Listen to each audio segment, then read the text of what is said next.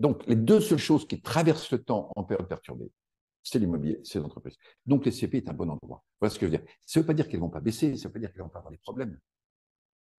Mais là, je pense que pour les CPI, il ne faut pas se poser la question de la valeur. Il faut se poser la question du chèque qu'on reçoit tous les trimestres.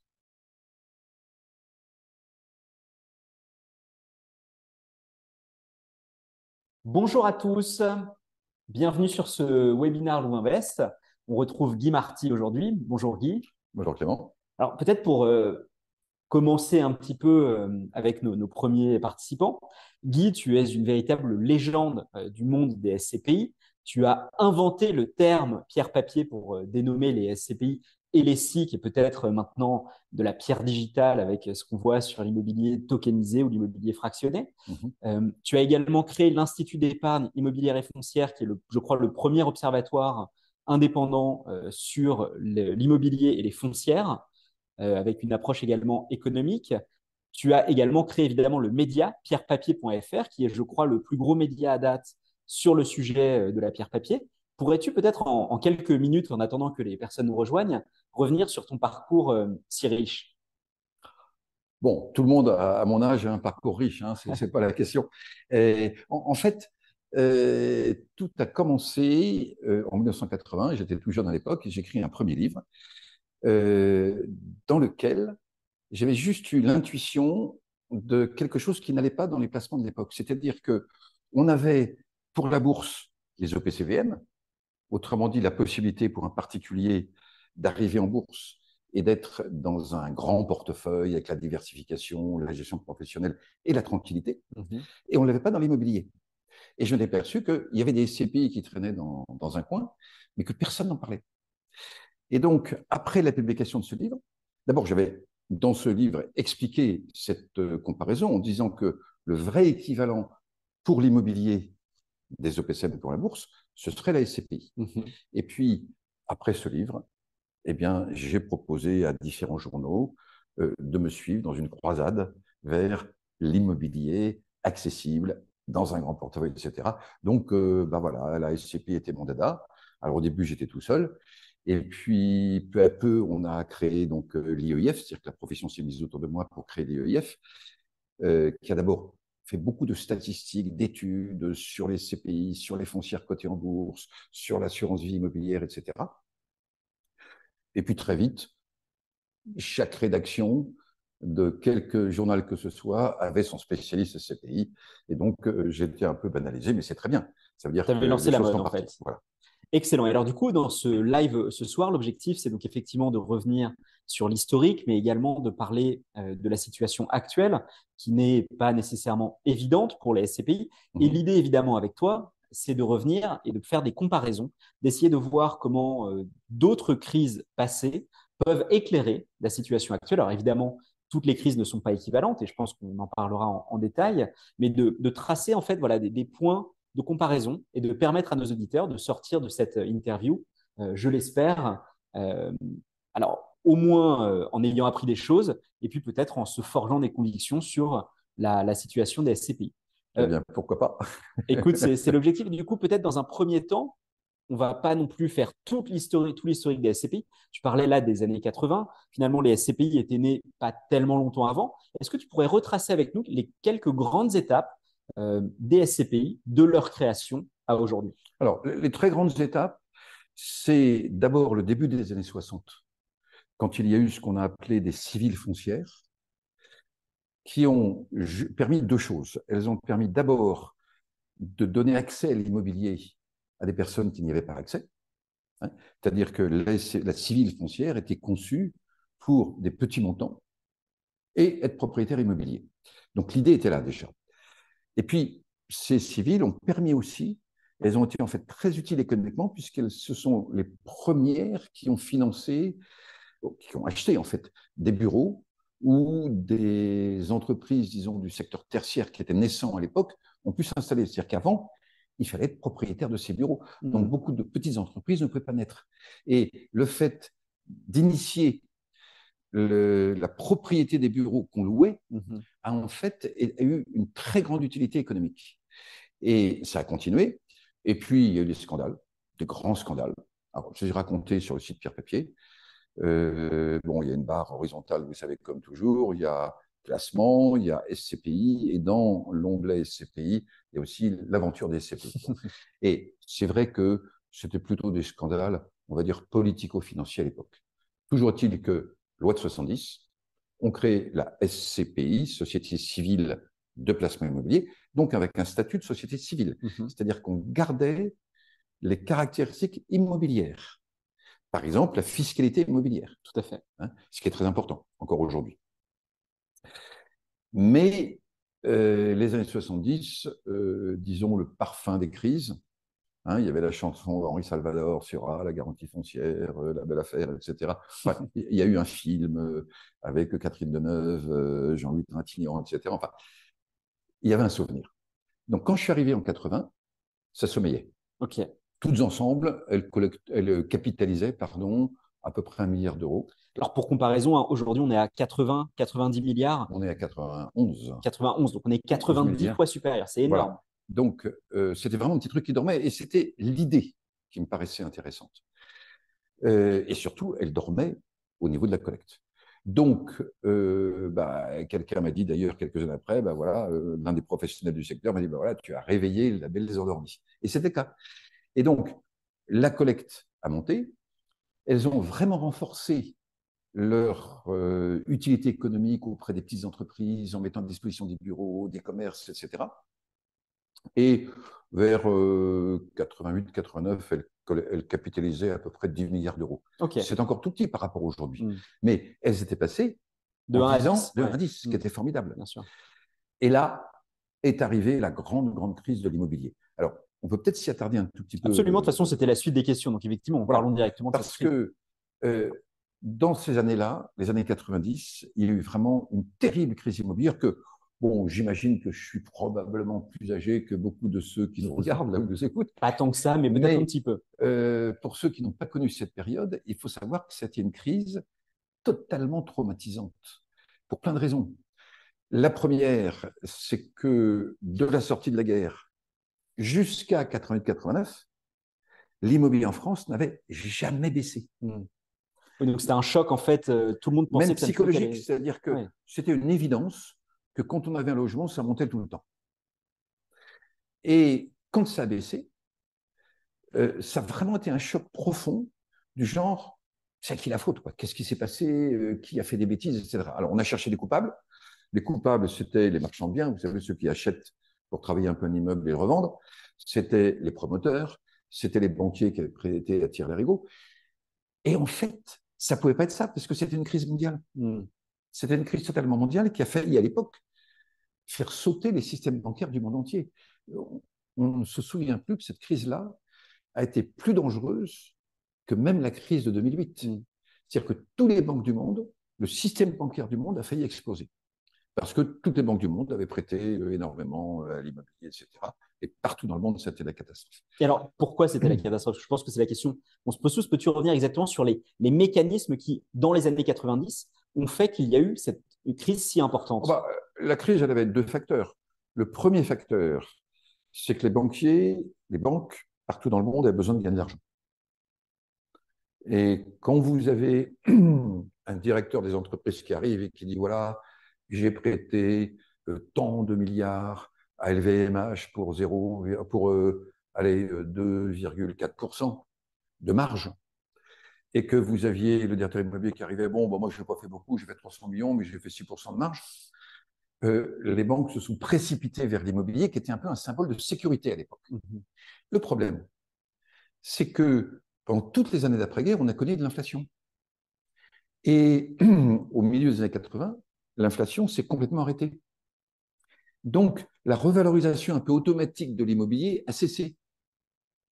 Et puis, on s'est mis à construire beaucoup, à prêter beaucoup l'activité immobilière, donc on a construit trop, avec l'idée que les loyers allaient continuer à progresser, que les valeurs allaient continuer à progresser, alors que c'était fini, hmm. ce moteur de l'inflation. Et donc, quand on s'est réveillé, bah, on avait commis des erreurs. Et notamment, en 90-91, il y avait beaucoup trop de bureaux et la crise des bureaux a été épouvantable. D'accord. Donc, vous aviez d'un côté les particuliers qui voyaient leur logement perdre de la valeur. vous y aviez de l'autre des CPI qui avaient été conseillés par, euh, en général par un agent bancaire à l'époque, par un conseiller dans la banque. Et dans cette crise que personne ne comprenait, au moins il y avait quelqu'un à houspiller. On pouvait s'adresser au conseiller qui avait vendu les parts de SCPI. Parce qu'en plus, quand vous avez un, logement, hein, que ce soit un appartement, une maison, ne faites pas complètement les comptes. Quoi. Vous ne comptez pas le temps que vous passez à vous occuper de l'assurance, le temps que vous passez euh, à chercher un locataire, euh, éventuellement le temps que vous passez à faire des travaux dans votre maison, etc. Alors que pour les SCPI, on a se voit dans le rendement, bien sûr. Le prix de valeur à combien je vends, et puis le chèque que je touche chaque mois, enfin chaque trimestre, pardon. Donc, il y avait un placement qui était totalement transparent. On avait les chiffres, on voyait que ça baissait. Et on avait quelqu'un à qui parler. Qu'est-ce qui s'en est pris Qu'est-ce qui s'en est pris Et donc, les CPI, et il est resté dans l'imaginaire euh, des banquiers, des journalistes, des, des conseils en placement, il est resté un traumatisme sur les CPI parce que à ce moment-là, dans les années 90, il y avait en plus une crise économique extrêmement grave. Donc un chômage terrible. Mhm. Donc quelqu'un tombe au chômage, sa situation change. Il avait fait un placement qui pensait sûr et stable, etc. Il a besoin d'argent. Ah, il peut pas. Il y a eu un problème justement de ce qu'on appelle un problème de liquidité. Euh, on en reparlera ah pour euh, ce qui pourrait se passer euh, aujourd'hui.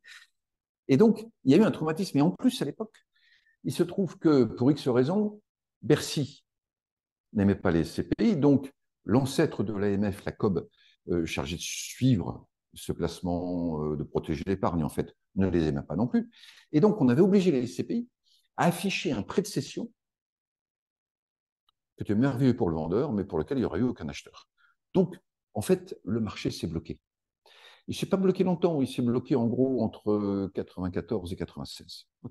Donc très vite, les gérants de CPI ont trouvé un système pour dire bon, ben, on va faire un petit peu de, on va remettre un prix normal, offre et demande, etc. Donc finalement, ceux qui voulaient sortir ont pu sortir, mais il y a eu un choc émotionnel, si vous voulez. Mince, je suis piégé.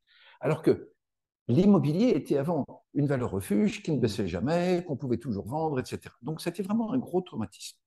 Maintenant, si on fait le bilan, à la sortie de la crise, on s'aperçoit d'abord que ceux qui ont resté, qui, qui étaient restés, avaient touché le revenu tout du long. Mm-hmm. Et pour les valeurs, ce qui est très intéressant, et on revient sur l'idée de base de l'OPCVM, c'est que les bureaux qui étaient loués à la sortie de la crise immobilière dans les années 98, 99, 2000, qui finalement avaient tous finalement été placés. Hein. il y a eu 7-8 ans pour digérer la suroffre, mais ça a été fait. Ces bureaux n'étaient plus du tout les mêmes que ceux de 10 ans avant les locataires étaient devenus beaucoup plus exigeants sur le confort, sur euh, les branchements Internet, enfin, encore Internet, mais au moins. Oh, 99, si, ça arrive. Euh, 2000, mais au moins, les... il y avait beaucoup de choses qui avaient changé. Mm. Et on s'aperçoit que les immeubles détenus par les CPI, ou les valeurs des CPI, avaient finalement moins baissé que les bureaux en général. Et en fait, quand vous êtes en bourse, vous avez un EPCVM la bourse perd 50%. Votre PCVM, il perd moins 25%. Vous dites, mais j'ai un sacré bon gérant.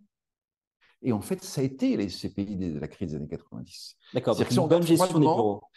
On s'aperçoit que le périmètre investi, vous savez, l'immobilier, c'est plein d'immeubles. Hmm. Donc, on sait que le bureau, ça baisse, par exemple, ou ça monte. On sait que la logistique, ça marche bien ou moins bien. Que le logement, ben, on voit qu'à Paris, il baisse en ce moment, ou dans certaines villes, etc. Puis qu'à certains endroits, comme le sud-est de la France, bah, au contraire, tient bien, etc. Mais chaque immeuble est tout seul dans son coin, ou chaque logement est tout seul dans son coin. Quand un gérant achète, d'abord, il sait que quand il achète un immeuble, il ne va pas se débarrasser tout de suite. Donc déjà, il y a une première sélection. Deuxièmement, son immeuble, il s'en occupe. C'est-à-dire qu'il va faire en sorte qu'il reste louable, il va faire des travaux, il va, etc. Et puis si un locataire s'en va, il va activement lui chercher quelqu'un.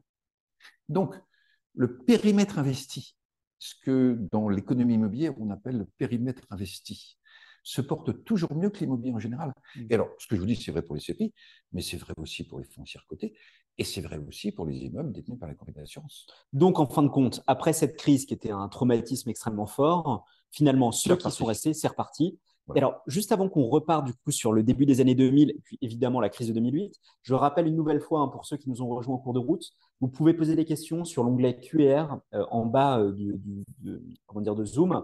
Euh, ça vous permet de rebondir sur ce qu'on se dit et de nous, voilà, si vous souhaitez clarifier un point, si vous avez des choses que vous n'avez pas compris, n'hésitez absolument pas. Comme je vous ai dit, on répondra soit en live, soit en fin d'interview alors, du coup, Guy, là, on sort donc de cette crise des années 90, on entre dans les années 2000. Alors, il y avait quand même la bulle Internet. oui, exactement. Il y a eu l'éclatement de la bulle. Exactement. Alors, ça, ça a eu un impact ou pas? Ah, bah oui.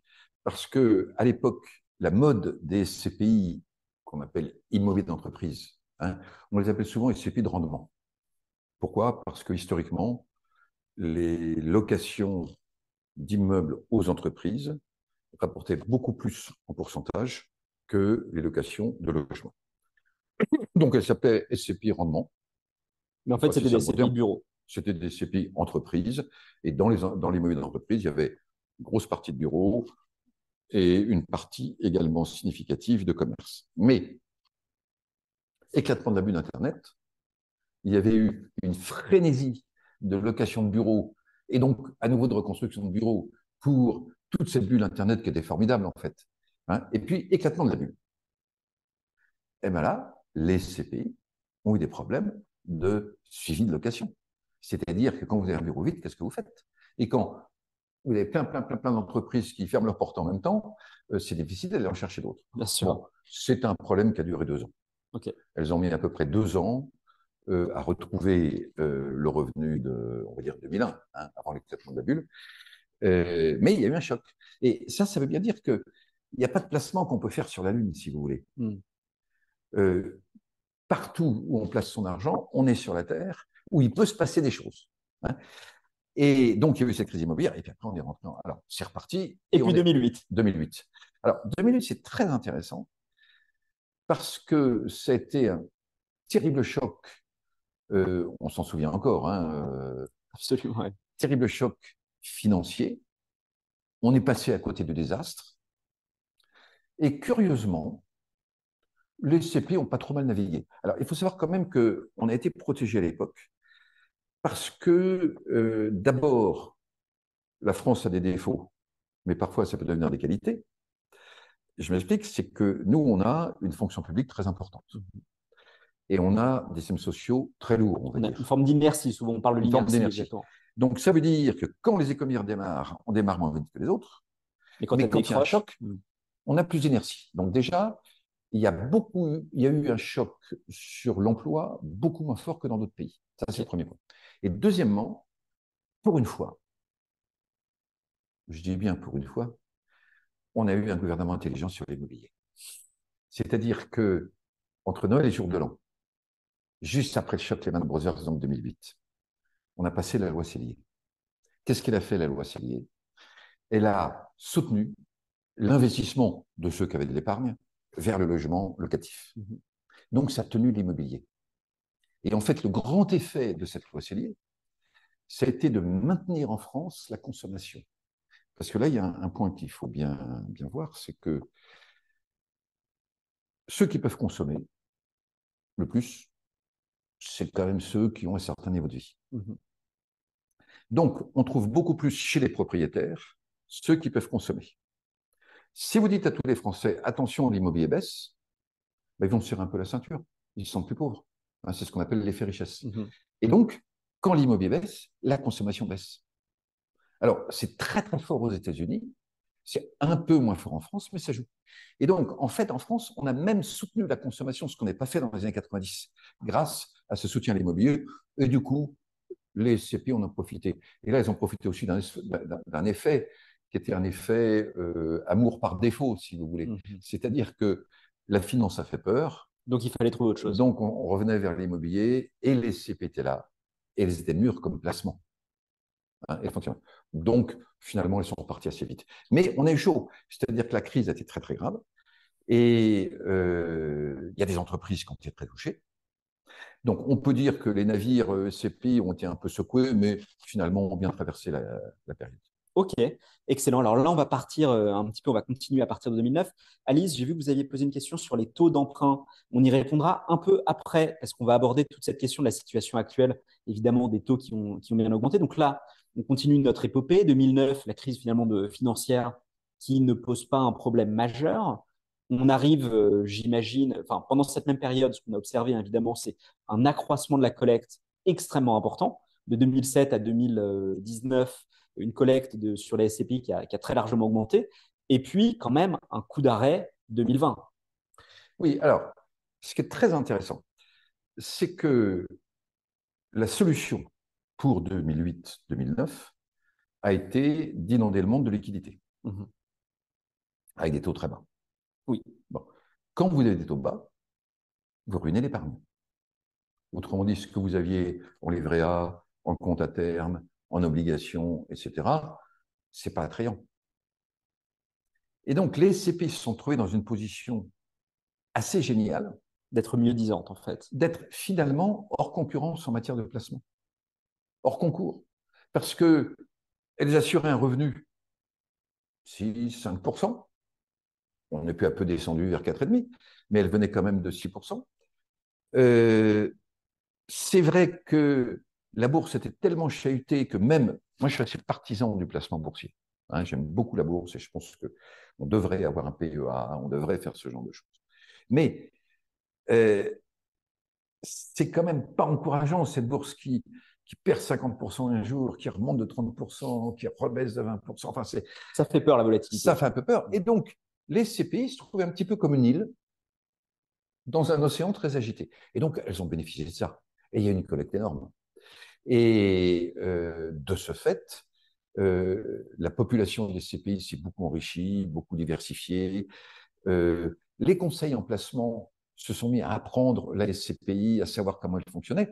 Et finalement, de cette période, on a quand même un héritage aujourd'hui. C'est que il y a beaucoup de monde dans le domaine de l'épargne qui connaissent les SCPI, mm -hmm. ce que tu pas vrai du tout dans les années 90. Oui, c'est très grand public même. même... C'est devenu grand public. Ouais. Alors, c'est pas encore tout à fait au bistrot. Hein. Ici, au bistrot, vous verrez, il y a beaucoup de monde qui ne connaît pas les CP encore. Mais euh, dans le monde, euh, disons, des placements, etc., c'est très connu. Surtout dans les professions, dans les formations, dans la banque, dans l'assurance, etc. Il y a eu toute une éducation.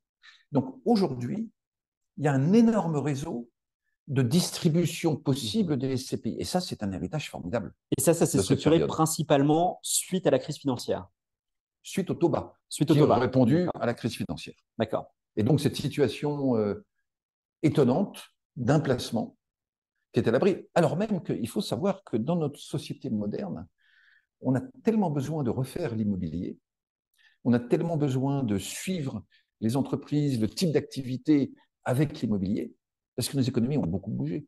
Hein, c'est pas vous que je vais expliquer ou à nos auditeurs que euh, on prend le monde il y a 15 ans, il n'était pas du tout le même qu'aujourd'hui. Hein. Euh, il suffit de se souvenir que l'iPhone, donc le premier smartphone, 2007. est arrivé en France en 2009. Alors 2009 en France, oui, l'annonce 2009 2007, en France. Bon, Aujourd'hui, on est tellement dedans. Euh, on, enfin, la vie dans les entreprises a changé.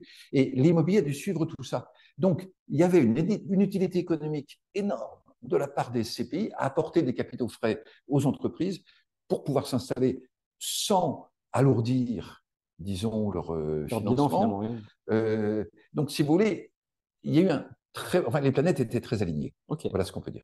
Donc, taux très bas, ça, effectivement, on s'en rappelle tous. 2020 arrive le Covid. Avec oui. le Covid, le télétravail.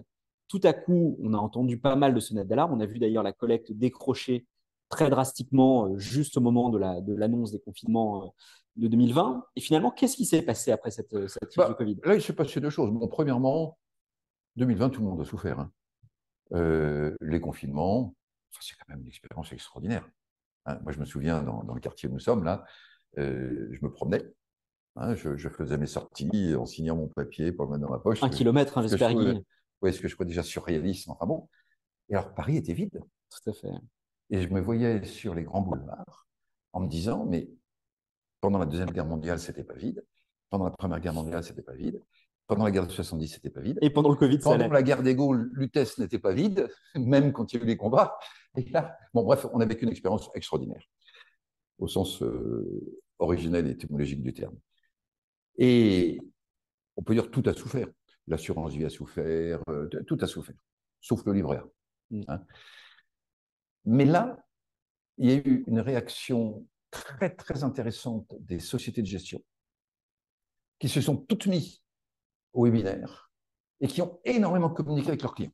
Ils disent voilà ce qu'on fait, etc. Alors, elles ont un peu souffert.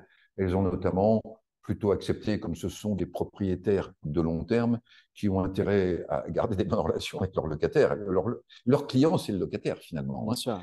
Euh, bon, elles ont accepté des remises de loyer, etc. Et puis quelquefois, ça s'est très bien passé parce que euh, il y avait des indemnités gouvernementales, etc. Donc, on peut dire que ça s'est bien passé. Sauf l'hôtellerie, finalement. Je pense que c'est l'hôtellerie qui a, parmi les SCPI, qui a le plus souffert. Et le commerce. Et le commerce, effectivement. Vous savez, c'était, euh, le Covid a été une loterie avec des lots gagnants et des lots perdants. On n'avait jamais connu la loterie à lots perdants. Là, on en a connu. Hein. Et alors, 2020, tout est reparti. Euh, soit dit en passant d'ailleurs, peu à peu, les SCPI qui avaient des hôtels sont très bien repartis aussi. Mhm, tout à fait. Hein, et commerce aussi. Ça a pris un peu de temps. 2022, bon, ben voilà, euh, les taux très très bas encore. Euh, personne croyait à la hausse des taux, etc. Jusqu'à la guerre. Jusqu'à la guerre. Donc, ce qu'on peut dire, c'est que 2021, la bourse et l'immobilier ont continué à monter. Début 2022, la bourse a arrêté de monter, a même mhm. baissé. Et par contre, l'immobilier a continué. Curieusement, il y a eu un effet d'inertie qui fait que partout dans le monde, on a continué à aller vers l'immobilier. Et les CPI ont fait pareil, 2022, ils ont fait une très bonne année. Mhm. Et puis, finalement, on commence à payer le prix de la guerre en Ukraine, les banques centrales se mettent à l'inflation, etc. Oui, c'est ça, parce que si on, si on essaie de... Exactement, ajuste les taux pour l'inflation. Si on essaye de détricoter en fait ce qui se produit, c'est qu'on a vu du coup une inflation assez élevée, même très élevée, qui du coup a mené les banques centrales à augmenter leurs taux. Euh, et de ce fait, tous les crédits, notamment immobiliers, l'immobilier étant très dépendant du crédit, ont largement augmenté. Du coup, comment on explique, voilà, c'est quoi exactement le choc Le choc, exactement. Alors, ce choc, déjà, je vais me permettre, hein, euh, vous m'en voudrez pas, mais je n'ai pas tout à fait la même vision économique euh, de certains de mes confrères économistes. C'est-à-dire qu'à la fin du Covid, j'avais tout de suite écrit, on est parti pour de l'inflation longue et on est parti pour des taux d'intérêt élevés. Alors pourquoi? Je vais vous expliquer. Mais j'ai renforcé ma position au début de la guerre d'Ukraine. Pourquoi? Alors, c'est très simple et c'est pas sérieux. C'est pour ça qu'en général, quand j'annonce quelque chose, ça m'est arrivé plusieurs fois, c'est un peu mon karma, si vous voulez, j'annonce des choses qui se passent après. Au moment où je le dis, c'est pas sérieux. Et une fois que ça s'est passé, évidemment, on ne se souvient plus que j'avais dit. Mais en deux mots, je vous propose un regard. Vous m'aviez demandé de prendre du recul. On y va. Vous prenez la Révolution française. Napoléon sème le désordre en Europe, guerre de partout, etc. Inflation très forte entre la Révolution, les guerres qui ont suivi, etc. 1815, Waterloo, paix en Europe. Alors, il y avait des guerres locales, mais il n'y avait pas de, de guerre globale de civilisation. Mm. Puis en Europe, 1815-1914, pas d'inflation, taux d'intérêt faible. 1914 arrive, l'inflation monte. Ensuite, c'est l'entre-deux guerres. Ensuite, c'est la Deuxième Guerre mondiale. Après, c'est la guerre froide. Et début des années 80, ça se calme. Hein, Gorbatchev arrive et on, sent que ça se calme. Donc, 1914, début des années 80, inflation, taux d'intérêt élevé. Mhm. Les, les, choses se calment, le symbole de la chute du mur de Berlin arrive en 1989, et on rentre dans une période de paix globale. Et la, la mondialisation. Et là, baisse de l'inflation, baisse des taux d'intérêt. Quand le Covid est arrivé, mon idée, moi, c'est une guerre sans la guerre. Mais il y a énormément de victimes. Il va falloir reconstruire les circuits de distribution mondiaux. On a les désastres d'une guerre avec le Covid. Hmm. Et après, euh, la vraie M. Poutine rentre en Ukraine, bah, on a une vraie guerre.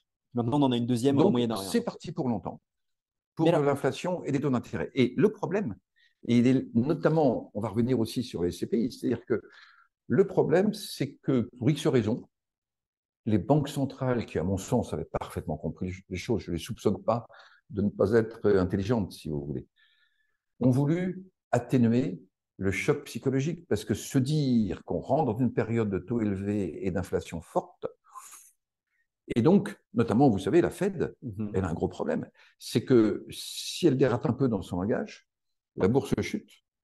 Or, les bourses, la bourse américaine, bah, elle paye les retraites des, Américains. Bien sûr. Donc, euh, c'est très dangereux. Et donc, les banques centrales nous ont dit que l'inflation était éphémère, puis qu'elle était transitoire, puis que finalement ils allaient s'en occuper, et puis, et puis, et puis, et puis. Et puis là, on sent que peu à peu, ils commencent à nous habituer au fait que ça pourrait durer un petit peu. Mais alors, ça, c'est quand même assez surprenant parce que si on revient exactement, donc effectivement, on était sur des taux d'intérêt, enfin des taux de banque centrale extrêmement bas, qu'ils ont, enfin, que toutes les banques centrales ont augmenté extrêmement vite et fort. Ah, très brutalement. Peut-être même, certains disent trop brutalement, c'est-à-dire qu'on pourrait euh, comme, euh, comme tu viens de le dire, hein, on avait peut-être des prémices qui auraient permis de lisser un peu plus cette hausse des taux. Donc, on a, on a des taux qui ont monté extrêmement brusquement. Est-ce que c'est ça, finalement, qui aujourd'hui explique la difficulté du marché immobilier? Alors, absolument. Mais en sachant que tout le monde a continué en 2022 parce que, si vous voulez, quand on n'a pas envie de croire quelque chose, on ne le voit pas venir. Pour l'immobilier, c'est quand même les taux qui montent Hein, euh, tu l'as dit, euh, le crédit, c'est comme l'un des supports de l'immobilier. Il y a beaucoup de fonds d'investissement, parce qu'il y a une épargne énorme dans le monde aujourd'hui. Mmh. Hein. Il y a beaucoup de fonds d'investissement euh, qui faisaient de l'effet de levier. Donc, personne n'avait envie de voir l'inflation, donc on n'a pas envie de la voir venir. Donc finalement, on n'y croit pas trop, on ne veut pas y croire. Et c'est à ça que se sont heurtées les banques centrales. Donc peu à peu, on se met à y croire. Le problème, c'est que en attendant, on ne discute pas avec la réalité. Or, la hausse des taux a été un choc pour tout le monde, pour les entreprises, euh, pour les investisseurs face à des actifs immobiliers, et donc les, euh, les, transactions, on peut dire, de grands immeubles, etc., se sont ralenties. Et ce choc immobilier a été géré d'une façon, je dirais, il y a eu un croche-pied. C'est-à-dire que fin 2022, comme toujours, les experts européens se sont mis à expertiser les patrimoines des fonds. Hein. Alors, il y a les fonds allemands qui sont un peu l'équivalent des CP françaises, il y a les fonds espagnols, quand il fait dire sur le modèle des CP françaises, il y a des fonds hollandais qui sont un peu différents, etc. etc. Et d'ordinaire, il y avait deux types d'expertise.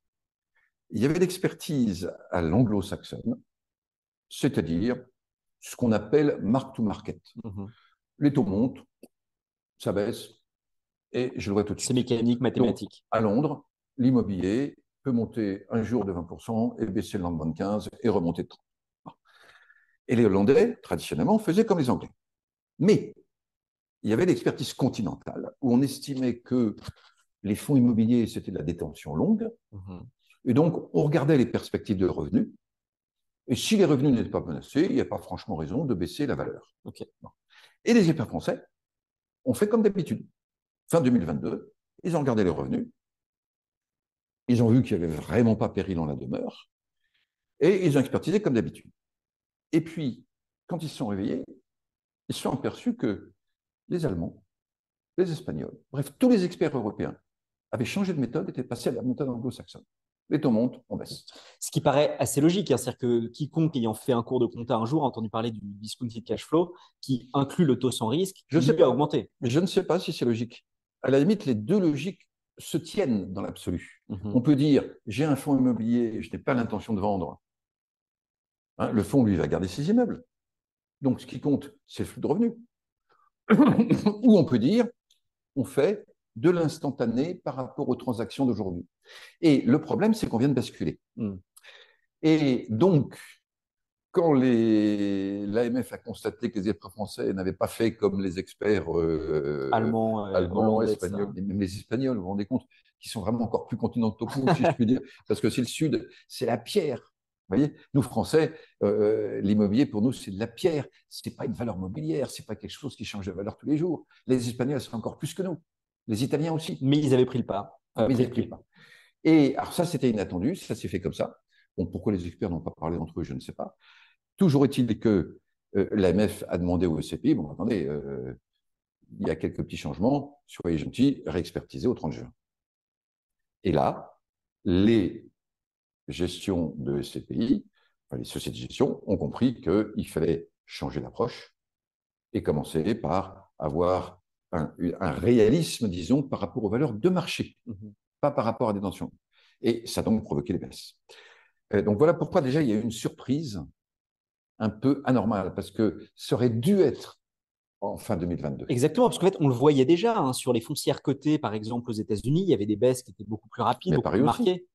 Oui, aussi. tout à fait. Sur les sites, c'est sûr que les foncières cotées sont peut-être moins, on va dire, prédominantes en France par rapport aux États-Unis. Exact. Mais, mais, en revanche, on le voyait en fait partout. Et puis mhm. effectivement, les SCPI étaient un peu dans cette espèce de bulle hors du temps qui ne voyait pas de valeur. Les SCPI, euh, les SCI dans les compagnies d'assurance, oui, euh, vous savez, les sociétés civiles en bien de compte, là, euh, les OPCI, enfin, et un certain nombre de fonds immobiliers.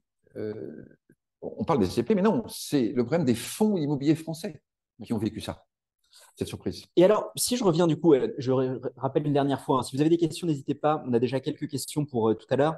Vous pouvez les, poser sur QR pour nous, voilà, si vous voulez creuser certains sujets. Mais pour revenir par rapport à ce que tu disais tout à l'heure, Guy, donc tu nous parlais finalement de la période d'après-guerre, de la période de la guerre froide, inflation élevée, taux élevés, euh, mais finalement immobilier qui monte, puis les années 90 où les taux baissent et l'immobilier baisse. Et finalement, on a l'impression d'être un peu dans la situation inverse aujourd'hui. Ah on avait des taux zéro et l'immobilier montait, et on a des taux élevés et l'immobilier baisse. Alors Exactement. pourquoi c'est si différent? Alors, puisqu'on revient dans un régime de guerre mondiale, alors je dis guerre, au sens propre, au sens figuré. Mais le fait, avant, il y avait deux blocs. Il y avait les États-Unis et il y avait l'URSS. Aujourd'hui, il y a comme un bloc qui s'appelle les BRICS, qui est en train de s'opposer au bloc de ce qu'on appelle, nous, la communauté internationale, c'est-à-dire les États-Unis, euh, Europe, Australie, Japon, euh, voilà. Donc il y a deux blocs qui sont en train de se créer. Donc il y a une opposition. Je prends un exemple. Euh, ce bloc est en train de se resserrer, il se resserre un peu dans les bras les uns des autres. Hein. Vous avez vu que les pays africains sont allés euh, à Saint-Pétersbourg, euh, chez Poutine, un peu pour dire, attendez, si on nous embête, est-ce que vous prenez bien notre défense hein, mm. Comme la Russie l'a fait en, Syrie. de même à, à Johannesburg, tous les BRICS se sont réunis en disant, voilà, on va accueillir d'autres pays dans notre camp. Donc, on est sur de l'hostilité. Tous ces pays-là, ils vont évidemment se dire, bon, c'est nous qui avons beaucoup de matières premières. Jusqu'à présent, l'Occident, pour reprendre ton expression, ne les achetait pas très cher. Pourquoi on ne mettrait pas les matières premières à un prix plus juste pour nous? Ça va pas faire de l'inflation, ça? Obligatoirement, hein? oui. Donc, euh, je ne vous dis pas que c'est le discours officiel des banques centrales. Je ne vous dis pas que tous mes amis économistes sont d'accord là-dessus. Moi, je parie sur une inflation qui va durer et des taux qui vont rester élevés. Ça voudrait dire quoi? Mhm. Alors, je suis désolé de le dire, là, je vais vous faire un choc. Mais ne vous inquiétez pas, les nouvelles sont meilleures après. Mais le choc, c'est que si les taux bas ont fait que tous les actifs ont monté, hein, depuis 30 ans, en matière de placement, vous pouviez jouer aux fléchettes. Et ça montait dans tous les cas. Et tout montait. L'immobilier a monté, les bourses ont monté, euh, les obligations ont monté, etc. Aujourd'hui, si on est dans une période inverse, ça veut dire que tous les actifs vont baisser. Mhm. Donc, l'immobilier est un choc, mais la bourse aussi. Le problème de la bourse, c'est que la bourse, elle peut avoir des temps de décalage. Par exemple, on n'a jamais vraiment vu la bourse avoir un choc pendant une période de campagne électorale américaine. Euh, voilà. Pourquoi la Fed ou d'autres s'occupent de soutenir la bourse euh, avant une campagne électorale Donc, la bourse, elle ne devrait pas avoir son choc tout de suite. D'accord. Mais elle l'aura. Parce que si les taux sont élevés, la bourse ne veut pas rester à ces niveaux-là. Le problème, c'est qu'aujourd'hui, nous, on est seuls à subir. Vous voyez, dans l'immobilier, alors que les placements financiers ne subissent pas encore. Aujourd'hui, les obligations sont très séduisantes. Hein. on nous propose euh, des placements à court terme, des comptes à terme, etc. Bien vite, si ce que je dis est correct et que l'inflation dure, on va s'apercevoir que les placements euh, en obligations, en produits structurés, comme on les appelle, euh, ou en compte à terme, ou, etc., ben, finalement sont dévorés par l'inflation et ne sont pas si bons que ça. Donc finalement, il y aura la performance qui va s'éroder due à l'inflation. Exactement. Donc aujourd'hui, on est seul sur le piédestal comme cible idéale, alors qu'on sait que tout le monde va être au même régime. Et alors ça, ça influence le débat SCPI. Alors moi, j'ai une question, euh, Guy, pour toi, parce que je me pose souvent cette question. Est-ce que finalement, aujourd'hui, on a atteint l'apogée des taux ou est-ce que tu penses que ces taux vont continuer à monter? Parce que si on a atteint l'apogée, on peut se dire que finalement, comme tu le dis, il y a eu cette prise de conscience mi de, enfin, courant 2023 sur les évaluations des SCPI. Et si la baisse est maintenant finalement derrière nous, eh bien, on pourrait s'attendre à avoir de beaux jours qui nous attendent par la suite. Comment tu l'interprètes? Alors, un, je ne veux rien en savoir. D'accord. Et deux, je, euh, enfin, surtout, je n'en sais rien. Hmm. C'est-à-dire, est capable de prévoir les taux d'intérêt dans deux, trois ou cinq ans Je n'en sais rien. Et je pense que c'est une mauvaise question. Pourquoi? D'abord, les économistes ont, l'habitude de dire plein de choses. Et puis, quand on prend ce qu'on appelle leur track record, on s'aperçoit qu'ils n'ont dit que des bêtises. Hein. Il y a très peu d'économistes qui, en fait, pensent bien et annoncent des choses à l'avance. Et, moi, j'essaye de suivre plutôt cela. Hein. Mais sur les taux, sur l'inflation, on ne sait pas. Euh, ce qu'on nous dit tous les jours euh, sur les réseaux, euh, sur les chaînes télé, dans les journaux, dans les revues économiques, etc., il ne faut pas les lire six mois après ou deux jours après, on est malade. D'accord? Par contre, l'investisseur, l'épargnant, lui, il doit se dire, donc, je ne sais pas. Donc, qu'est-ce que je vais faire? Mhm. Et c'est pour ça que je dis, je ne veux pas savoir. Et la bonne question, c'est un peu comme aux échecs. Vous ne connaissez pas le jeu de l'adversaire. Et c'est à partir de là que vous jouez.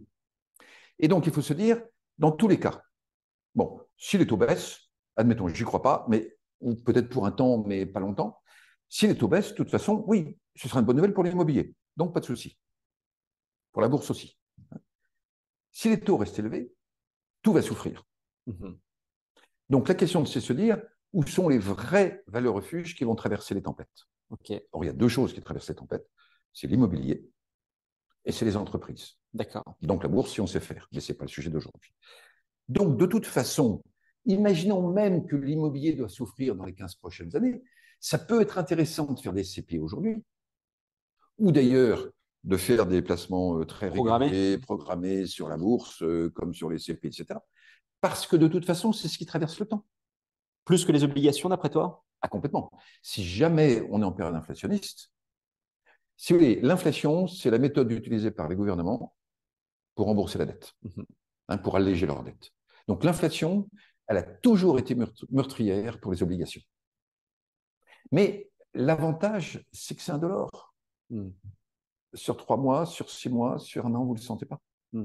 Mais c'est à long terme que finalement, il y a une accrétion. Dans les années 70, par exemple, il y a une inflation très forte. Mettons en 78, alors à l'époque, c'était, je crois, la, Renault 12.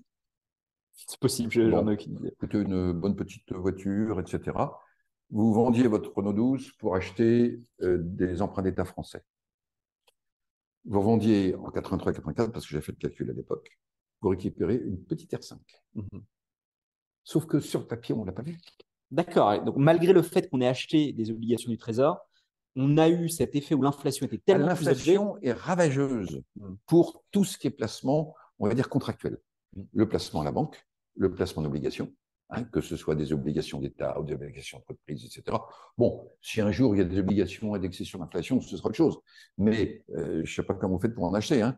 Euh, mais en gros, en cas de grosses perturbations, et j'ai pas le sentiment que la paix dans le monde, c'est pour tout de suite, si vous voulez. On dirait pas, non. Hein euh, donc, s'il y a des secousses qui continuent un certain temps, les obligations, ça peut être une bonne position de repli pendant un temps, si vous voulez, c'est ce qu'on appelle un placement court terme, mhm. mais ça ne traverse pas le temps. Alors que j'avais écrit un jour un livre qui s'appelait L'épargne assassinée, hein, et c'est surtout euh, deux assassinats, deux, deux criminels, c'était euh, l'inflation et l'impôt.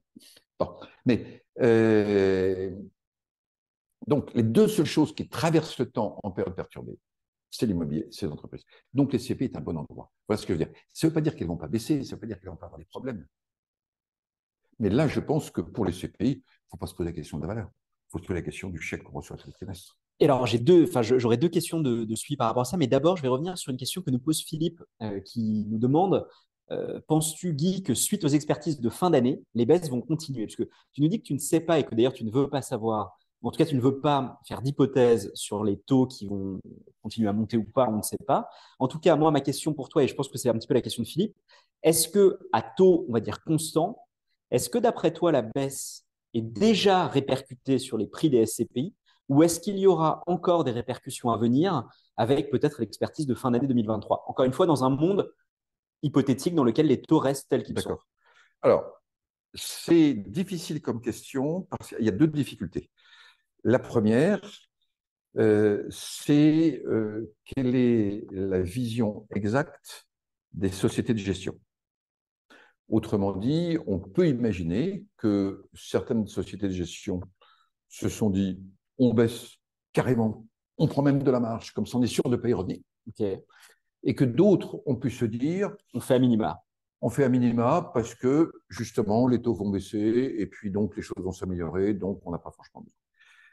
Donc, les expertises, c'est déjà un premier point qui pourrait faire qu'il y ait encore d'autres baisses. Hmm. Pourquoi pas? Je n'en sais rien. Le deuxième facteur, c'est que le problème, ce n'est pas les CPI. Le problème, ce sont tous les fonds d'investissement internationaux qui ont acheté beaucoup d'immobilier en Europe. Et avec des... souvent avec effet de levier. Avec un levier énorme, ce que j'allais dire, évidemment. Et donc, en 2023-2024, un certain nombre de ces fonds vont rendre l'éponge. Alors, vous savez, il y, a, un mécanisme diabolique qui s'appelle le crédit sans retour. Sans recours, pardon. Crédit sans recours. Ce qu'on a aux États-Unis pour les maisons. Euh, vous n'arrivez pas à rembourser votre emprunt. Vous donnez la clé à la banque. Vous rendez la clé à la banque, vous n'avez plus de prêt et vous n'avez plus de maison. Hmm. Bon. Or, ce crédit sans recours a été appliqué en Europe pour les fonds immobiliers internationaux. Donc, vous allez avoir des fonds qui ne peuvent plus rembourser, qui vont rendre les clés. Et ce sera comment ils avec leurs investisseurs, mais qui vont rendre les clés. Et donc, il va y avoir d'un seul coup des prêteurs qui vont se trouver avec des gros immeubles à remettre sur le marché. Donc, il y avoir deux facteurs. Premièrement, l'immobilier peut être secoué. Et deuxièmement, il peut y avoir des grandes opportunités. Hmm. Et c'est l'une des raisons, et on en parlait tout à l'heure avant cette émission, c'est l'une des raisons pour lesquelles euh, je suis un peu attristé par le côté un peu spectaculaire, émotionnel qu'on met sur les CPI, ce serait le moment où j'allais collecter. Hmm. Parce que comme on risque d'avoir quelques accidents sur l'immobilier, il faut donner à nos SCPI le moyen de profiter de ces immeubles qui vont être mis sur le marché euh, un petit peu à la casse. Vous voyez ce que je veux dire? Hmm. C'est comme en bourse, c'est quand elle baisse qu'il faut acheter. C'est sûr. Voilà. Donc aujourd'hui, la meilleure chose qui pourrait arriver aux CPI, c'est de continuer à collecter pour acheter. Mais que vont faire les valeurs de part? Je n'en sais rien. Mm. Mais en plus, ça ne devrait pas être le sujet. Mm. Quand vous avez un appartement, vous vous demandez tous les matins ce que ça vaut? Non. Est-ce que j'y suis bien? Est-ce que c'est bien pour ma famille, mes enfants, etc. Ou si vous êtes euh, propriétaire et que vous louez, euh, bah, est-ce que mon locataire me paie bien le loyer, qui me rembourse le crédit? C'est ça les questions. Mm. Donc, c'est l'usage, en fait, c'est qu'est-ce qu'on en fait. Et c'est pareil pour les CPI, c'est le revenu. Mais peut-être du coup une question un petit peu différente, c'est-à-dire de, effectivement peut-être que sur le court terme, euh, on ne sait pas et c'est compliqué de, prévoir, mais tu nous disais tout à l'heure que d'après toi, l'immobilier reste une des valeurs refuges. Qui dit inflation, est-ce que d'après toi, dit malgré tout sur le long terme, augmentation du prix de l'immobilier? Alors, valeur refuge ne veut pas dire augmentation. Hein. C'est-à-dire que je reviens un peu sur l'expérience historique. Hein. Euh, c'est pas que je voudrais faire le vieux sage, etc., mais je trouve que l'histoire est toujours très éclairante. Hein. Les années 70, très forte inflation. Si on déflate, les prix du logement n'ont pas bougé pendant les années 70, hmm. ça n'a pas augmenté. Par contre, les prix ont suivi les étiquettes. Hmm. Donc, apparemment, les prix ont monté. En fait, la valeur a été préservée. Oui. C'est autre chose. D'accord. Hein. Et euh, c'est vrai que le logement, est une valeur refuge. Et vous savez pourquoi? Je vais essayer de vous dire, euh, on a été très sérieux, je vais essayer de vous donner quelque chose d'un petit peu euh, plus gai là, ou plus distrayant. Et en fait, il y a une grande loi en économie qui a été découverte par Keynes, l'économiste Keynes, et qui a été découverte aussi par, euh, j'ai un trou, mais la personne qui a créé le concours Miss France. Aucune idée. comment elle s'appelle déjà? Bon, j'ai perdu, mais ça me reviendra. et en fait, c'est ce qu'expliquait Keynes. Il disait sur un marché principal, c'est comme un concours de beauté. C'est pas de savoir si la jeune femme est belle. c'est même pas de savoir si les autres vont penser que la jeune femme est belle. Si vous voulez gagner le concours, il faut savoir si les autres vont penser que les autres vont penser que la jeune femme est belle. Et c'est ça qui protège le logement ou l'immobilier. Parce que les particuliers partout dans le monde se disent la finance, oh, compliqué, euh, l'endettement des États, hein, c'est un peu ce qui menace mmh. les obligations. Euh, tout ça, c'est compliqué. Par contre, après tout, si j'ai ma maison ou si j'ai un appartement avec quelqu'un dedans, bah, c'est une sécurité. Et donc, comme tout le monde pense que tout le monde va penser que le logement est une valeur refuge, eh bien, le logement serait une valeur refuge et l'immobilier avec. Voyez ce que je veux dire? Alors ça, c'est une très bonne question. Et du coup, donc, sur la partie logement, je pense que ça, ça paraît logique. Hein. Dans la pyramide de Maslow, finalement, se loger, c'est quand même très bas. Moi, j'aime bien y réfléchir comme ça. C'est-à-dire qu'on répond à un besoin tellement primaire. On sait aujourd'hui qu'on a une pénurie de logement également en France. Mais... On peut le dire autrement. Ouais. On peut le dire d'abord qu'effectivement, c'est un besoin primaire, mais on peut dire aussi que tout ce qui est immobilier, euh, est l'une des choses qui va beaucoup évoluer dans notre société. Mmh hein, les changements d'usage pour le travail, le fait qu'on aime beaucoup plus sa mobilité. Donc, l'immobilier est quand même au cœur aujourd'hui des évolutions économiques. Et en quantité limitée. Je pense que ça, c'est un point important aussi. On parle beaucoup de d'artificialisation des sols. Exactement. On n'a plus le droit d'artificialiser les sols. On a finalement aujourd'hui une base immobilière qu'on va tendre à contraindre et à faire plus avec la base actuelle ce qui ne veut pas dire que ça ne baissera pas. Non, non, oui, alors. on est d'accord. Oui. Mais ça veut dire que dans le temps, c'est une valeur refuge. Exactement. Et alors, du coup, peut-être une question, je pense que beaucoup. Attention, il y avait la question d'Alice avec laquelle on n'a pas encore répondu. Oui, je sais. Alors, on avait la question sur le crédit, on va y revenir dans un instant. Mais juste pour finir sur les perspectives, euh, on parle beaucoup aujourd'hui du bureau euh, mmh qui est euh, chahuté. Alors, pour le coup, contrairement aux années 2000, c'est pas euh, l'effondrement des startups qui, qui mène à la baisse des bureaux, c'est plutôt un effet, on va dire, plus long terme du Covid. C'est pas un Covid long, mais presque. C'est finalement le télétravail. Quelle est, d'après toi, la perspective sur l'usage du bureau Est-ce que finalement, on va avoir des bureaux différents? Les bureaux à la défense sont-ils encore des, des, modes de travail qui vont perdurer? Comment tu le vois? Là encore, je pense que quand je suis, quand je mets une position de quelqu'un qui place son argent, je préfère savoir que je ne sais pas certaines choses. Moi, je ne sais pas vers quel type de mœurs nous allons. On voit bien que les mœurs et les usages sont complètement chahutés. Bon. Je note quand même que les bureaux sont en train d'entrer dans leur sixième crise, qu'ils ont déjà très bien passé les cinq premières, et que finalement, ils vont faire un peu comme ont fait les centres commerciaux il y a dix ans. Les centres commerciaux ont eu une très grosse crise il y a une dizaine d'années. C'est-à-dire que c'était un endroit où on allait faire ses courses, et c'est devenu un endroit pour une expérience, où on emmène finalement ses enfants, on y va, et puis on fera ceci, on fera cela, etc. Je pense que les entreprises vont peu à peu utiliser les bureaux d'une autre manière pour une expérience d'équipe ensemble. Ce genre de transition, ça prend du temps. Mais euh, ça se fait lentement. Mm. Donc, les propriétaires de bureaux, vous avez des CPI, vous avez des foncières cotées, vous avez des compagnies d'assurance. Des entreprises également. Hein. Des entreprises également sont en train de consacrer de l'argent pour cette mutation. Ce qui veut dire que pendant un temps, par exemple, si on revient sur les CPI, les bureaux qui sont dans une SCPI coûtent plus cher à la SCPI pour certains. Hein, certains sont encore très bien loués, d'autres, on sent que ça ira pas. Et puis peut-être que d'autres sont perdus. Hmm. Peut-être que certains bureaux qui étaient très, très, très appréciés il y a encore quelques années euh, dans la seconde couronne ne sont plus du tout. Donc, bah, peut-être qu'il faudra arbitrer des immeubles, euh, en vendre certains donc. Euh, peut-être y en a certains à transformer complètement, etc., etc.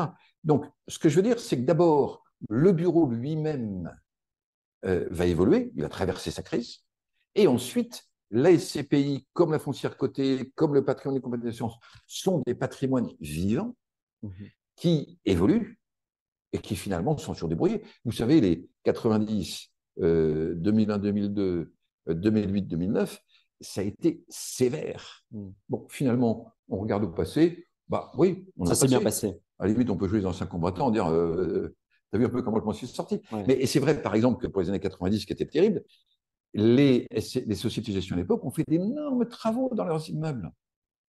Alors évidemment, peut-être que le revenu, au lieu d'être euh, de, 6-7% comme il était à l'époque, euh, n'a été que de 5-6% peut-être. Mais l'idée, c'est que ce sont des patrimoines vivants. Mm.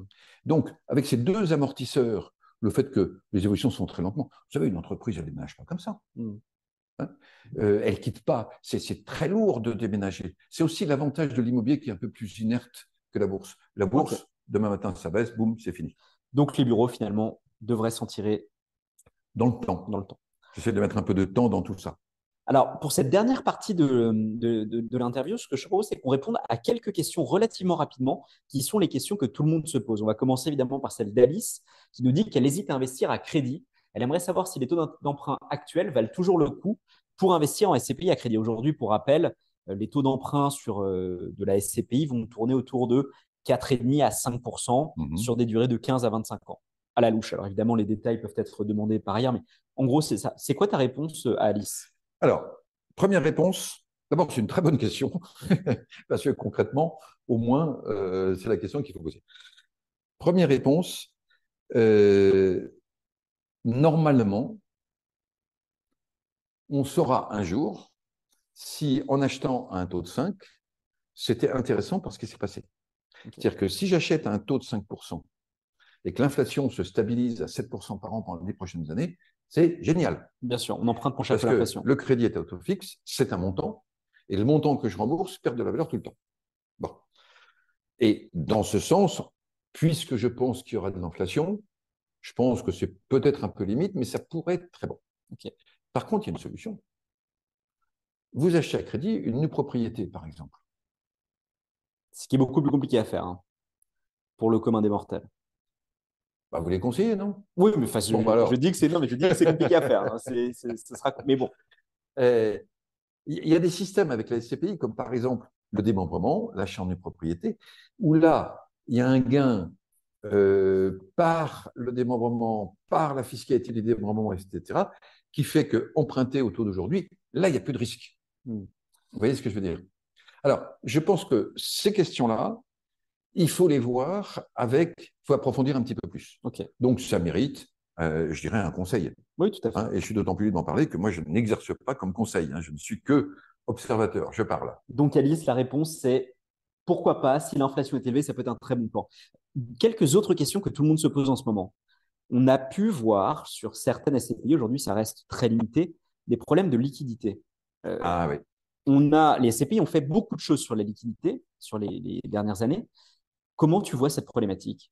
Alors, d'abord, il faut essayer d'oublier un peu l'imaginaire des années 90 où des gens au chômage n'arrivaient pas à reprendre l'argent de leur SCPI. Bon, même si ça a duré deux ans, euh, c'est très, très, très embêtant dans certaines circonstances. Alors, il y a quatre raisons de vendre SCPI. D'abord, je ne sais pas si vous savez, mais détenir des SCPI, ça tue.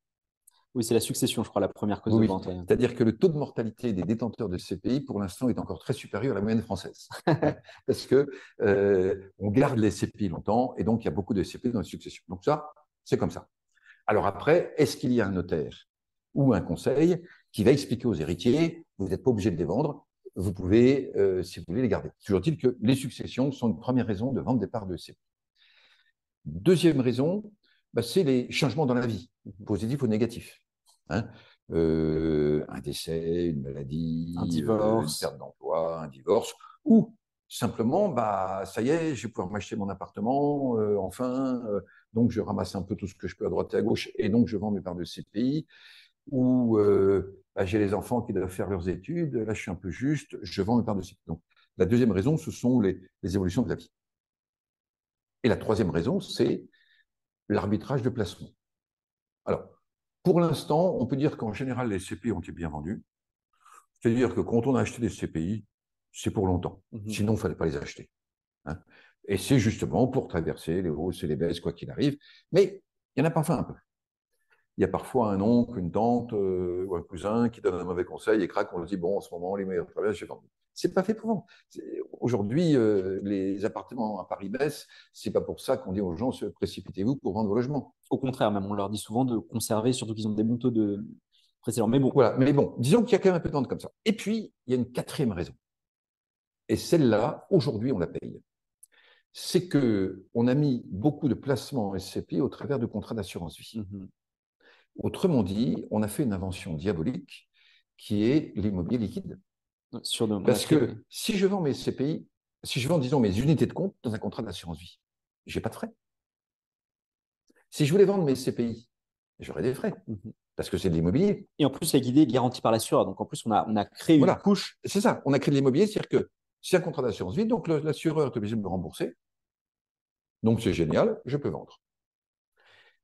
Et c'est ça qui se passe en ce moment. Mm. C'est que certaines unités de compte sont vendues par des gens bien ou mal conseillés. Et donc, les assureurs se retrouvent avec un surplus de, de parts d'unités de compte, donc de, patrimoine de SCI dans leurs actifs généraux, hein, puisqu'ils ont remboursé le client, maintenant, mais non. Et donc, aujourd'hui, ce sont les assureurs qui vendent. Mm-hmm. Et comme ils vendent ils écrasent un peu les trois premiers vendeurs. Bien sûr, ils sont beaucoup plus gros. Ça fait beaucoup plus. Et c'est pour ça que certaines SCPI, ça commence, ont des parts en attente de vente, donc ils ont des listes qui commencent à s'allonger un peu, parce que les assureurs ont tellement vendu que les flux naturels de vente, pour raisons classiques et compréhensibles, bah, sont un peu euh, perturbés. Et donc, on pourrait avoir, et ça c'est malheureux, j'avoue que inventer de l'immobilier liquide, c'est quand même pas très très malin dans une optique euh, profonde, si vous voulez, hein. Euh, parce que l'immobilier n'est pas liquide. Donc, oui, il peut y avoir des problèmes de liquidité sur certaines SCPI. Ok, donc peut-être de ce que j'en comprends en filigrane, principalement sur celles qui sont particulièrement exposées aux assureurs finalement. Beaucoup le sont aujourd'hui. Hein. Ok. Alors, cela dit, comme tous, le, au moins on a la chance d'avoir une expérience excessivement grave où tout marchait mal. Hein. Euh, l'immobilier, euh, les taux d'intérêt euh, qui déraillaient complètement, l'économie qui n'allait pas, l'emploi qui s'effondrait. Donc, on a eu le pire du pire avec les années 90. On a fait, nous, notre crise de 29, si vous voulez, pour l'immobilier. Hein. On a fait la crise de 29 de l'immobilier. Oui, donc là, c'est de la petite bière, quoi. Or, finalement, qu'est-ce qui s'est passé? Bah, Peu à peu, ça y est, les acheteurs sont revenus, parfois un peu tard, parce qu'il valait mieux venir pendant la crise, justement, pendant le, le son du canon. Euh, mais ils sont revenus. Et puis les questions de liquidité sont résolues. Ok, donc c'est clair pour la liquidité. du coup, dernière question pour moi, c'est quelles sont finalement les opportunités euh, que tu euh, vois dans le contexte actuel? Je te pose deux sous-questions par rapport à cela. Une qu'on nous pose souvent. Je détiens des parts d'une SCP qui vient de décoter. Mhm. Est-ce que je dois vendre? Ça, beaucoup de gens nous posent cette question. Donc, première question pour toi. Et deuxième question, on a ce débat euh, peut-être euh, millénaire. Faut-il investir dans des SCPI jeunes ou dans des SCPI anciennes? Finalement, la nouveauté est-elle gage de qualité aujourd'hui? Alors, première question, faut-il vendre? Moi, je dirais pour acheter quoi? Hein? Parce que quand on vend de l'immobilier, il y a ce qu'on appelle en finance des frottements. Hein, c'est-à-dire que ça coûte euh, un petit peu de, d'enregistrement, euh, et tout ça. Donc dans les SCPI, c'est les 10% en général, enfin classique de frais de souscription euh, et pour acheter quoi? Donc ça, c'est la première chose. Mhm. Deuxième chose, moi j'ai tendance à dire, on ne descend pas du train. Mm. Dans un placement qui est réputé comme l'immobilier, hein, de long terme, alors je sais que c'est malheureux parce que c'est, on parle du long terme surtout quand ça ne va pas, donc c'est pas bien. Mais euh, c'est pas parce qu'il y a un accident de marché que d'un seul coup, l'immobilier devient du, court terme. Hein. Euh, donc c'est la même question que mon appartement à Paris, euh, il a baissé de temps, est-ce que je dois vendre? Moi, je dirais non. Je dirais non. Maintenant, je ne sais pas euh, quelle sera la meilleure SCPI dans les dix prochaines années. Je pense que quand même, elles sont toutes à peu près dans un mouchoir de poche. Mm. Et donc là, on revient sur jeune ou ancienne. Alors, ça se discute. Ça se discute de la façon suivante. Les grosses, elles ont une marge de manœuvre extraordinaire pour transformer des immeubles. Mm-hmm. C'est-à-dire que c'est le côté salvateur de la SCPI, c'est que si j'ai quelques bureaux qui vont vraiment pas bien en ce moment, j'ai quand même beaucoup d'autres immeubles qui me donnent des, flux de revenus avec lesquels je peux faire des travaux ou je peux patienter avec ces locataires le temps de vendre. Donc, les grandes ont d'abord une grande diversification, une grande sécurité, une grande inertie. Mmh Mais elles ont fait les choix des années précédentes. Mmh Et aujourd'hui, les jeunes, elles savent ce qu'il ne fallait pas faire il y a trois ou quatre ans. Mhm. Donc ça, c'est aussi un avantage. Cela dit, bah, les jeunes, il faudra qu'elles grandissent.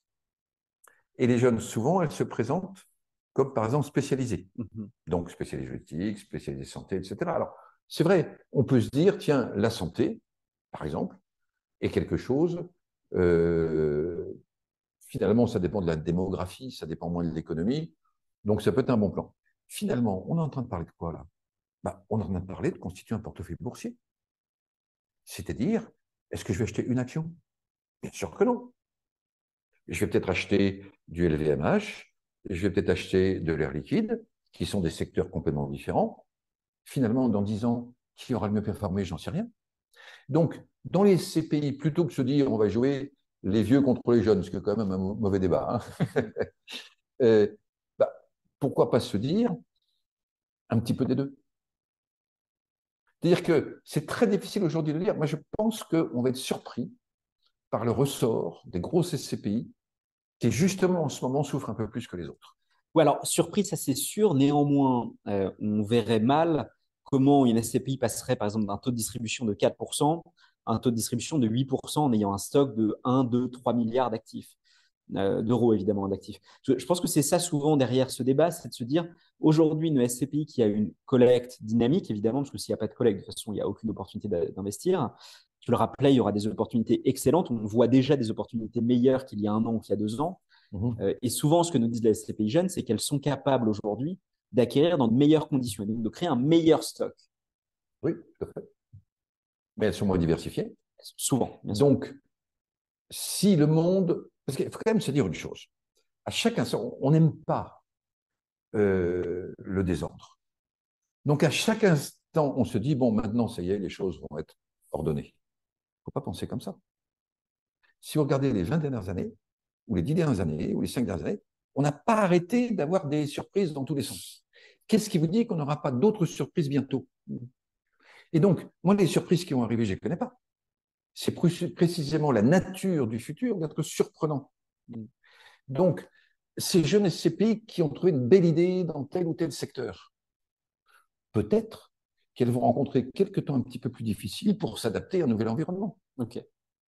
De même que les grandes, elles vont peut-être souffrir encore un peu plus, ou au contraire, être allégées de façon inattendue. C'est-à-dire qu'on ne peut pas avoir une démarche d'investissement ou de placement tout simplement en se disant le futur désormais va être paisible. Moi, j'en sais rien. Hmm. Et je sais qu'il n'a pas l'habitude d'être paisible ces temps-ci. Écoute, alors je pense que c'est très bien. Du coup, peut-être dernière question pour la fin et ensuite on libérera nos, auditeurs. Si tu avais un conseil aujourd'hui, on est euh, le 26 octobre 2023, ce serait quoi ton conseil aux investisseurs en général et puis évidemment en particulier sur l'immobilier ou les SCPI Alors, en général, restons de bonne humeur. Ce n'est pas la fin du monde. Hein. moi, je suis atterré de voir une ambiance où il, faut, toujours dire ça va pas, c'est une catastrophe, etc., etc. Il y a quand même beaucoup de choses qui vont bien. Et puis, les sociétés humaines ont l'habitude de survivre. La résilience. La résilience, si tu veux. Donc, moi, je dis, gardons quand même un côté un peu positif. Déjà, on se portera mieux. Alors, maintenant, plus précisément, euh, ça c'est un peu philosophique, mais c'est mon regard sur, euh, sur un peu plus précisément. Moi, j'irais, euh, le vrai conseil, c'est pas trop écouter le bruit. C'est-à-dire qu'on a des miroirs déformants absolument extraordinaires, avec l'ambiance d'information qui nous vient des médias classiques, qui nous vient des réseaux sociaux, euh, qui nous vient de, d'un peu partout. Et il y a une contagion mmh de, de noircir les choses. Je donne deux exemples, deux exemples tout simples. Euh, sur la façon de regarder ou de ne pas regarder. Mais pour ça, il faut être capable de, de dire j'écoute pas, j'écoute pas, ou j'écoute moins. Prenons le débat sur la retraite qui a eu lieu.